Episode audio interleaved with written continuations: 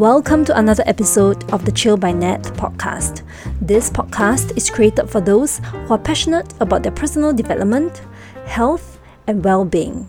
This is a platform for you to come chill by my personal stories and weekly tips in becoming a better version of ourselves and to live a better present. But first, let's chill.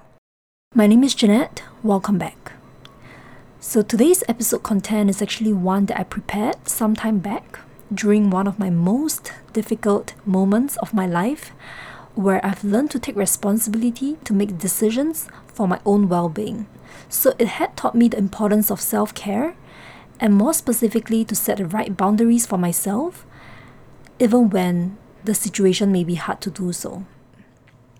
So in today's episode we will be looking at what is self-care why is it important, and also the fine line between engaging in self care and being seen as selfish. Because there seems to be some confusion around the concept of self care and selfishness, and just how much self care is considered selfish, and whether or not the two concepts actually contradict one another.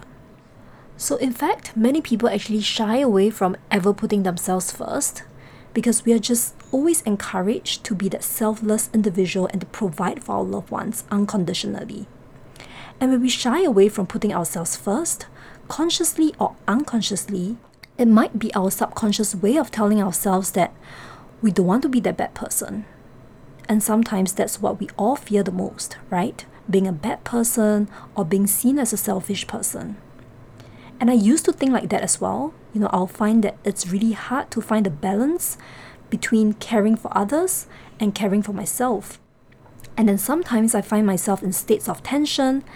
And the feeling here is always, you know, how to care for ourselves enough, yet at the same time, not be seen as that bad employee or that bad friend or that bad partner, right? I mean, I did talk about how we cannot control other people's perception of us in my previous episodes. But as much as, you know, we can't control people's perception, you know, we still want to be responsible and be there for our loved ones as much as possible. And, you know, I'm not saying that we can't achieve all these with self care, but the idea here is more of when we fulfill others' needs, it really shouldn't be at the expense of our very own needs and to make sure that our own needs are not compromised as well in the process so that we can be in a better position to achieve all of that. So there has to be a good balance, I would say, and it's not easy, definitely, to find that balance. So, the point of this episode will also help us to discover at which points and what situations we can learn to put ourselves first and you know what's the way to do it. So, firstly, you know, we gotta be asking ourselves, what is self care? So, this is a question that I've asked a few people around me, and I got pretty different perspectives.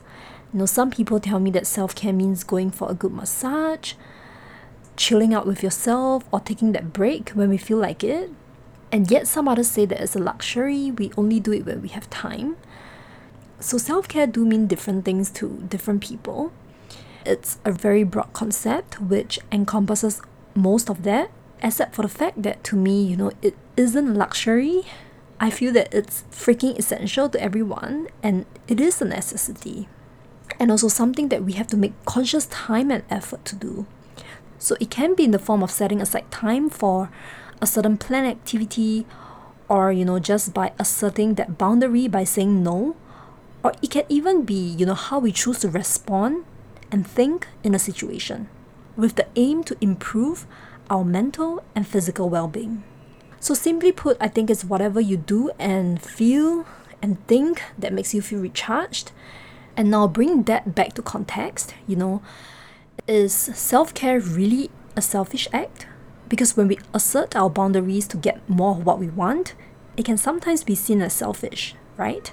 So, contrary to what many people think, self care is not selfish because the self care we are talking about here is not at the expense of others. You know, it's not like you're putting yourself first at the expense of others' well being. So, for instance, if you have a lot of work to do and you just conveniently throw it to another person, and you know, if you quote that as self care, I think that isn't the self care that we are talking about here, you know, it isn't quite the self care that I'm referring to because it's at the expense of someone else's interest and someone else's well being. And well, sometimes, as a byproduct, it can inconvenience others, but you know, the point here is that the intent should be really examined here. So the intention should not be to exploit another person or to take away from another person. And you know, that is really manipulation. That is not self care, which is not encouraged, of course. So, for instance, if you have a lot of work to do and if you find it really overwhelming, you can ask for help. You know, you can ask if someone has the extra capacity to take some load off you. Or even you can ask for a shift in your deadlines and you know reprioritize some of your stuff so that you do not have to tackle all at once. So i would think that that is self-care. So it's also about the way we carry out these boundary settings and you know engaging in self-care. And the intention should never be to make someone's life more miserable. And yeah so the intention really has to be examined. So the self-care we need you know differs from person to person. You know some people might not need that much time to recharge because they have a higher energy capacity they have more energy as compared to others. They might not need that much time to recharge after an outing. Their emotional well-being might just be at healthier levels. And for others we might just get more drained out easily. So I don't think that you know anyone has a fixed answer as to how much self-care is considered optimal you know I think we mostly can only speak for ourselves and it all depends on the individual. So it's about listening to our body, being aware of what our body tells us, and coming to find that balance for ourselves. So I just want to also share that, you know, the biggest self care that I've done to date was actually to walk away from my full time job because I felt that my mental well being and physical well being was compromised. So earlier this year, I took on a new job. So it wasn't the job that resulted in my stress and anxiety. And you know, the context was I was already suffering from some anxiety issues before I decided to take on this new job. So it was me accepting that new job offer despite knowing that I had some signs of anxiety and you know I just went ahead to take on that job even though I'm not ready for it. So the truth was I just didn't have that extra mental capacity to cope with the demands of a new job and you know getting used to a new place a new environment so basically i was just not in the right state of mind to work since day one i started the job. But i carried on with it. You know i brought feelings of anxiety to work every day and it was dreadful to the maximum. You know i could tell you now that it was so torturous. I was constantly engaged in thoughts like you know is it possible to quit? You know i'm just like one week into the job, I'm just two weeks into the job. And if I were to quit, I would have to give all these up. And, you know, I will be letting my family down. I'll be disappointing my superior, my colleagues. And it just really doesn't help that, you know, everybody was just really nice and they were all really nice people to me. And, you know, reference checks were all done, which makes it extra difficult. So, you know, all that feelings and all the thoughts just, you know, keep coming up and I think that it just came to a point where I'm just engaging in a lot of negative self talk every day, you know, forming all kinds of worst case scenarios in my head. And no matter how I told myself not to give up and, you know, everything will eventually be okay, you know. But nothing seems to change, you know, after a few weeks. And I just think that my situation, in fact, got worse as the day goes. And not long after, which was one month into my new job, I finally decided that I couldn't do this any longer. I just seemed to have signs of slight depression, and my situation just got more serious than I expected because I was just constantly putting others' expectations of me first. I was kind of just feeling numb inside. I was not myself. I felt really disconnected. And you know, it was just a struggle every day to meet those expectations that people have of me. And they were not unrealistic expectations, but they were just too much for me to cope at that point in time. So I wasn't choosing self care, and instead, I was just being kind of self destructive in a way. And you know, I was just really afraid to also show my vulnerabilities and I was just constantly holding up an acceptable image, so I didn't even ask for help not even once. Even though I was like dying inside, right? I'm just not very good at to assert my boundaries and to show my vulnerabilities. I'm just not that kind of person that is very comfortable with doing that. Even though that has kind of changed over the past few months, I'm learning, but you know, the past me just found it really, really hard to, you know, just show my vulnerabilities, especially to people that I'm not really close with. So after one month, I really felt that I needed to leave my job. And, you know, even if it's just one month, I felt I really needed to leave because staying in my job with this state of mind wasn't going to benefit either parties, right? So it was a difficult conversation to have with my boss, my family, but I'm so glad that I did it. You know, it was hard, no doubt, to quit my job only one month into it. It was the hardest shit ever. It was as hard as I thought it could be. You know, I have to deal with perceptions, my own hesitations, and most of it all, you know, I felt apologetic, very apologetic towards the company that had spent a lot of resources hiring me in. And, you know, as a HR practitioner, I know how it feels to really have a candidate leave after one month into the job. It really doesn't feel good for anyone in the team, right? And even for the company. But, you know, the sense of relief that I got afterwards was just indescribable. And I only have one thought after that, and that was, you know, I should have done this earlier or rather, it had taught me to not take up new commitments when my body tells me that I'm not ready for it. So, if I were to put myself first, in a way where I constantly check in with myself, I would know that I'm not ready for a new job, and probably I would just not take on a new job when I feel that I'm not ready for it. And this wouldn't have happened, and I would have avoided this entire uh, drama and whole inconvenience altogether. So it was really a lesson for me. It was very big lesson learned, I would say. And to date, I'm glad that I chose self-care over my job.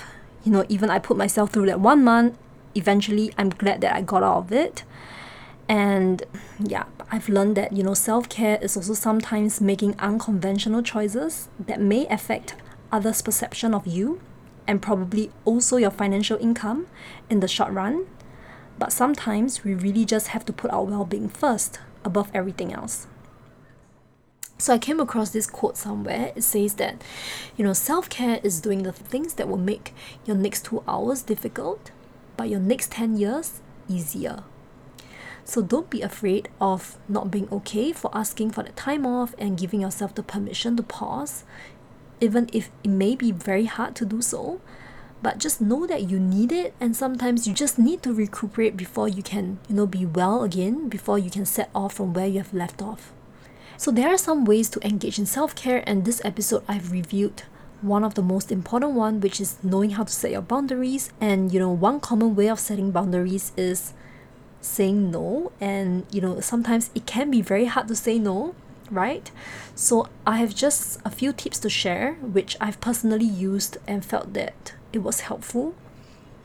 So, tip number one so instead of just saying no, we can try to say no to now, but yes to later. So, for instance, you can say that I'm exhausted and perhaps I don't have the energy to go out today, but maybe we can try again next week.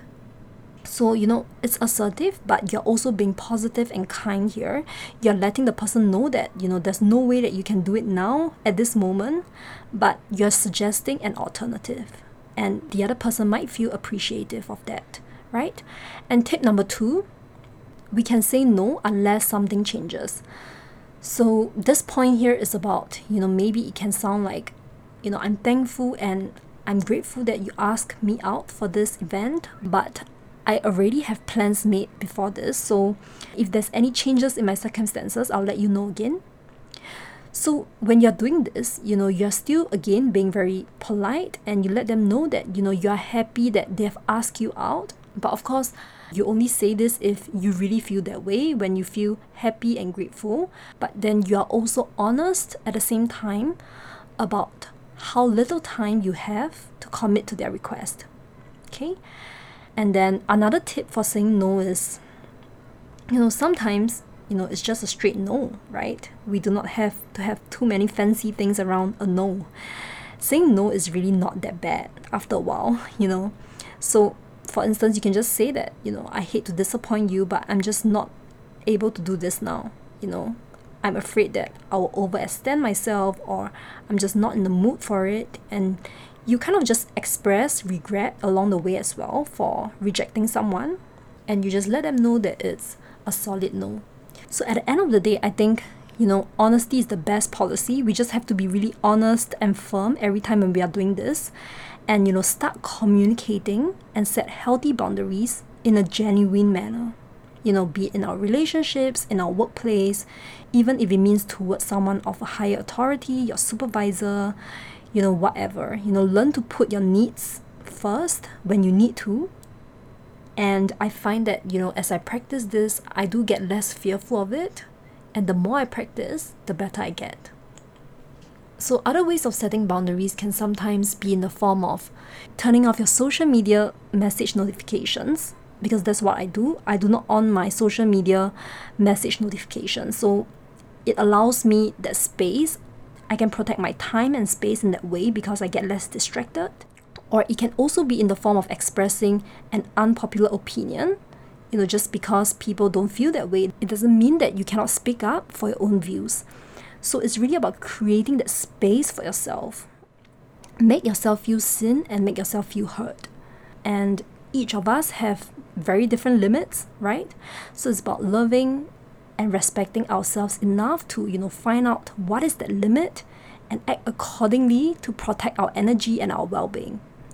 And you know, you cannot expect powerful relationships without setting healthy boundaries because people pleasing on the other hand leaves you feeling drained, feeling disconnected from the self, and it brings you away from the intimacy that we want. So, whoever you are listening to this right now, you know, know that you're worthy of feeling good, regardless of the situation you're in. And we really do not need to sacrifice our own well being to earn that worthiness or the respect from others. Okay? Start making self care part of your everyday life. And with most things in life, chances are you will only get better at it when you make time to practice it. So, if your goal in this life is to be selfless, and to help and serve your loved ones around you, then start with yourself. Because when you're taken care of, everybody else can then be taken care by you. And remember this self care isn't selfish. The more you put yourself first, the more you're about to genuinely and completely serve others. And self care means giving the world the best of you instead of what's left in you. Thanks for chilling in if you enjoyed this podcast, don't forget to subscribe. You can also connect with me on Instagram at chillbynat, on my website chillbynat.com to join the conversation and access our show notes. Have a great day and we'll chill again very soon.